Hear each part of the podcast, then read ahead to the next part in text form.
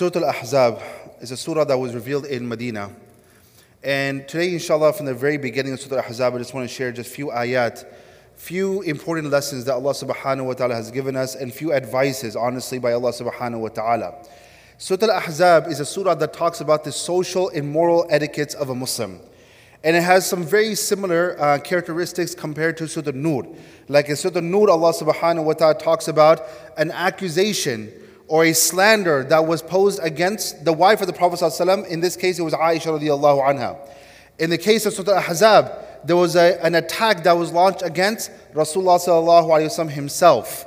In Surah Nur, we find there are some certain ayat related to what goes on inside the house who do women have to do hijab from and from whom they do not have to do hijab. What are the etiquettes before you go into someone's house? Ya ayyuhalladhina amanu la tadkhulu buyutan ghayra buyutikum hatta tasta'nisu. And there are many ayat like that. Here in this surah, Allah subhanahu wa ta'ala also provides some etiquettes that what are to be observed when you go to someone's house and so forth. Like Allah subhanahu wa ta'ala says, وَلَا مُسْتَئِنِسِينَ لِحَدِيث When some people, they came to the house of the Prophet sallallahu they had already ate and now they were just engaged in talk and they were delaying the family of the Prophet. So, anyway, here in this surah, in the very beginning of this surah, Allah subhanahu wa ta'ala He highlights a very important incident that happened in the life of the Prophet. See, when the Prophet he got married to Aisha radiallahu anha, even though Aisha radiallahu anha was very young, there was no there was no pushback from society. There was no one who came forward and said that how can Rasulullah do something like this? How can he get married to such a young girl and so forth? And once again, we learn from the seerah of the Prophet ﷺ that there are many ahadith where the Prophet ﷺ was shown Aisha radiallahu anha in his dream prior to him marrying her. But there was no pushback from society. Today, unfortunately, we do live in a time where people are pushing back on this. It has become one of the most hot topic, Islamophobic topics um, when it comes to Muslims and non-Muslims and so forth. That how can your prophet marry such a young girl? It is from Allah Subhanahu wa Taala. But the one marriage where there was pushback in the life of the Prophet ﷺ was the Prophet's marriage to Zainab radiallahu anha. And the reason why there was a pushback on this marriage from the community, from the society, and there was social pressure put on Rasulullah is because Zainab was the ex-wife of his adopted son Zayd radiallahu an. So we all know that Zayd radiallahu an was an adopted son of the Prophet but Allah subhanahu wa ta'ala, He mentioned very clearly to the Prophet that you cannot keep his name as Zayd ibn Muhammad because he is not your biological son, even though you have taken him on as your son. But since he is not your biological son, you cannot give him that name as Zayd ibn Muhammad, but he has to be referred to always his biological father. And we learn from this when it comes to the adoption rules of Islam that any person, if there's any family that adopts another child, the rules of hijab, the rules, these rules have to be applied that they can never be referred biologically to their adopted parents, but they have to always be biologically referred to their, orig- uh, to their biological parents. Now, at this time, what happened was that Zayd got married to Zainab, radiallahu anha, and the, the stories are long, but there was some issue, there was some compatibility issues between the two. And not only that, but Zainab radiallahu anha, she came and she saw it, and even Zayd came to the Prophet and informed him that this marriage is simply not working out. And so they both got a divorce. Once they got a divorce, Allah subhanahu wa ta'ala, He ordered Rasulullah sallallahu alayhi wasallam that he should marry Zainab radiallahu anha. Now when this nikah took place, when this katfi kitab or this marriage ceremony took place, at that time there was a lot of push from the society that how dare or how can a man marry the ex-wife of his own son. And that is where Allah subhanahu wa ta'ala says he's not actually your son, Muhammad. He's your adopted son. You have taken him on as your son, but he's not biologically your son. And therefore, the ahkam, of a biological son will not apply in this case. So, hence, you marrying Zainab, there is absolutely no issue over here. So, therefore, once again, when there was a lot of pushback, but the ayat came, there was a lot of pushback from the Muslim community, and there was nothing that bothered Rasulullah after this. Now, the point, the reason I mention this is because, brothers and sisters, wallahi, if you, you know, as community leaders, I know of the, and I'm sure you also know in a certain capacity, of the different challenges that we face as a community. And I've said this before many times. According to the hadith of Rasulullah sallallahu alaihi wasallam, fitnas are going to come. Ideologies are, are going to come. Today, there are so many different concepts outside new ideas that are coming up, as if today these ideas are saying that Islam is incomplete without Islam is incomplete without these ideas. Islam needs these new ideas and concepts that exist today in society and that will come up to make sure that Islam is compatible with everyone else. If that is what we're saying, we are basically saying that the deen that came down from Allah subhanahu wa ta'ala was imperfect and we need these new ideologies in order to make our deen perfect. That's what we're trying to say.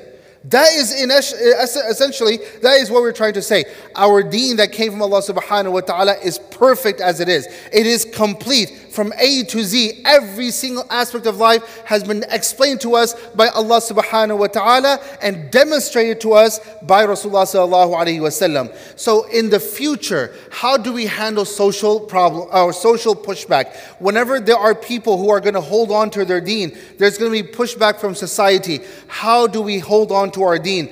Three advices given to us by Allah subhanahu wa ta'ala. And what are those three advices? Those three advices are mentioned in the first three verses of Surah Al-Ahzab. These are the three best advices. Allah subhanahu see when it comes to our deen, there is mawa'id, there is halal, there is haram, there is makruh, there is mubah, there is admonition, there is direct orders. There's so many things about our deen.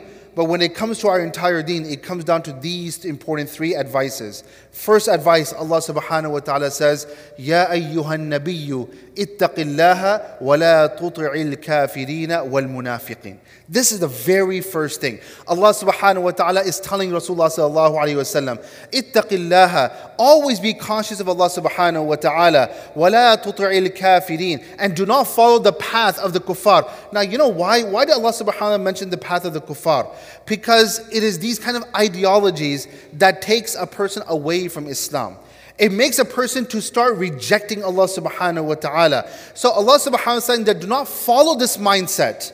ولا ولا تطع الكافرين والمنافقين and do not follow the, the hypocrites also because the hypocrites have as they have a different kind of nature that they seem they show that they care about Islam but they are injecting new ideas and not only that but they have hatred in their heart for Islam so Allah subhanahu wa ta'ala is saying first advice ittaqillaha wa la tuti'il kafirin wal munafiqin the second advice given by Allah subhanahu wa ta'ala very important. وَاتَّبِعْ مَا يُوحَى إِلَيْكَ مِنْ رَبِّكَ SubhanAllah, what a beautiful advice given to us by Allah subhanahu wa ta'ala. Short, sweet, and concise. Always follow that which your Lord has revealed to you. Simple as that. Whatever is mentioned in the Quran, we stick to that. Whatever we have been seen, we, whatever we ha- has been demonstrated to us by the Prophet ﷺ, we stick to that, inshallah. That is what we need to follow. As long as we follow that, as long as that our that is our standard, then nothing else will become our standard. Once again, today in the world that we live in, there's always new standards, and the minute you try to follow new standards, you're going to fall into problems. واتبع ما يوحى إليك من ربك إن الله كان بما تعمل خبيرا. Now, when there is social pressure, when there is pushback from sometimes people that you know and so forth, then you always need support. You always want someone to be on your side. Allah subhanahu wa ta'ala says, وَتَوَكَّلْ عَلَى اللَّهِ Always rely on Allah subhanahu wa ta'ala. وَكَفَى بِاللَّهِ وَكِيلًا And you will not find a better supporter than Allah subhanahu wa ta'ala. If you stick if we always stick to Allah and His Prophet wasallam, and we do what Allah subhanahu wa ta'ala says, then at that time, yes, there'll be a lot of social pressure. But if I know that I have Allah on my side, today we're looking, you know, in these kind of situations, we're always looking for allies. Okay, this person can be on my side and this person can be on my side. If Allah is on our side, who do we have to care about? Honestly, think about it. Because izzah and dhillah comes from Allah subhanahu wa ta'ala. People think that they can go on social media and attack and demean someone and destroy someone's reputation. Izzah and dhillah comes from Allah subhanahu wa ta'ala. If Allah is our priority, do you think Allah subhanahu wa ta'ala is just going to let us go to waste? Never will He do that. So these are three advices Going into the future, we need to teach our kids, we need to teach our youth, and even for us adults, we need to keep these three advices in mind. Number one is always fear Allah subhanahu wa ta'ala. Always, always care what Allah subhanahu wa ta'ala wants. Number two is we always follow the wahi. We always follow that which is in the Quran and the Sunnah of Rasulullah sallallahu alayhi wasallam. And number three is we'll always put our tawakkul Allah subhanahu wa ta'ala. Now the last thing, quickly, I, would, I do want to mention is something very interesting here you'll find. Allah subhanahu wa ta'ala throughout the entire Quran, when He gives a direct order, He will, and to all the previous prophets, he will say, Ya Musa, Ya Ibrahim, Ya Lut. He will give these kind of advices, or I mean, he will give these kind of direct orders, but he will take the name of that prophet. Never, never, out of respect for our Prophet sallallahu alaihi wasallam, never would Allah subhanahu wa ta'ala give a direct order to Rasulullah sallallahu by calling him out as Ya Muhammad. Never. There are four times in the Quran so the name of Muhammad is mentioned. Only four times in the Quran. One is Surah Ali Imran. وَمَا مُحَمَّدٌ إِلَّا رَسُولٌ Allah subhanahu wa ta'ala is mentioning in the battle of Badr, when the Muslims actually heard a rumor that the Prophet passed away, he, he, he was killed. Allah subhanahu wa ta'ala revealed, وَمَا مُحَمَّدٌ إِلَّا رَسُولٌ قَدْ خَلَتْ مِنْ قَبْلِ رُسُلٌ Just because, even if the Prophet has passed away, are you going to leave your deen now? When the Prophet actually did pass away, Rasul, uh, Umar ibn Khattab radiallahu anhu, he went on the mimbar and he says that whoever says that Muhammad is, is, is passed away, he's no longer with us, I will take his life. And at that time, Abu Bakr radiallahu anhu, he came and he says, Umar, sit down. And then he recited this ayah, وَمَا مُحَمَّدٌ إِلَّا رَسُولٌ قَدْ خَلَتْ مِنْ قَبْلِهِ رَسُولٌ Rasulullah is no different than any of the previous prophets. Like all the previous prophets passed away, he will also pass away. So, uh, so this is one time that is mentioned in the Quran. Another time that is mentioned in the Quran is where? Can anyone tell me? Yes. Surah Al-Ahzab. Very good. So in Surah Al-Ahzab, Allah subhanahu wa ta'ala mentions about the Prophet being the final of all the prophets, being the seal of all the prophets. ما كان محمد أبا أحد من رجالكم ولكن رسول الله وخاتم النبيين. What's the third one? Muhammad Rasulullah. Surah Al-Fath. Okay, so this, by the way, if, if you don't know, just at, at the time when the Prophet was signing the treaty between uh, the Muslims and the Quraysh in Hudaybiyah. the, Mus- the, the Quraysh, when the Prophet wrote Muhammad Rasulullah on the document, like this is an agreement between us and Muhammad Rasulullah, they said, no, no, no, wipe this out. We don't believe you as a prophet to begin with. So you cannot write Muhammad Rasulullah. Allah says in the Quran, Muhammad Rasulullah, that they may disbelieve it, but till the day of judgment, you're going to recite Muhammad Rasulullah. And the last time is mentioned is in Surah Muhammad. Yes. Surah Muhammad, okay, I gave half it. Okay, he got it. So Surah Muhammad, uh, وَالَّذِينَ آمَنُوا وَعَمِلُوا الصَّالِحَاتِ وَآمَنُوا بِمَا نُزِّلَ عَلَى مُحَمَّدٍ وَهُوَ الْحَقُّ مِنْ رَبِّهِمْ Four times mentioned in the Quran the name of Muhammad.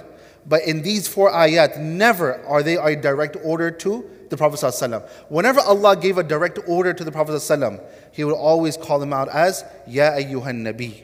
يا أيها الرسول يا أيها الرسول بلغ ما أنزل إليك من ربك يا أيها الرسول لا يحزنك الذين يسارعون في الكفر يا أيها النبي اتق الله ولا تطع الكافرين المنافقين يا أيها النبي لما تحرم ما أحل الله لك It's an honor and a respect that Allah gave to Rasulullah صلى الله عليه وسلم Likewise, we show our respect to the Prophet ﷺ that every single time you and I, we hear Rasulullah, we hear Muhammad, we say sallallahu alaihi wasallam. That is the least that we can do to show our respect to the Prophet sallallahu alaihi wasallam. I ask Allah subhanahu wa ta'ala to give us tawfiq. May Allah subhanahu wa ta'ala keep us on deen haq. Ameen Rabbil Alameen. Jazakumullah khair. Assalamu alaikum wa rahmatullahi wa barakatuh. إن المسلمين والمسلمات والمؤمنين والمؤمنات والقانتين والقانتات والصادقين والصادقات والصابرين والصابرات والخاشعين والخاشعات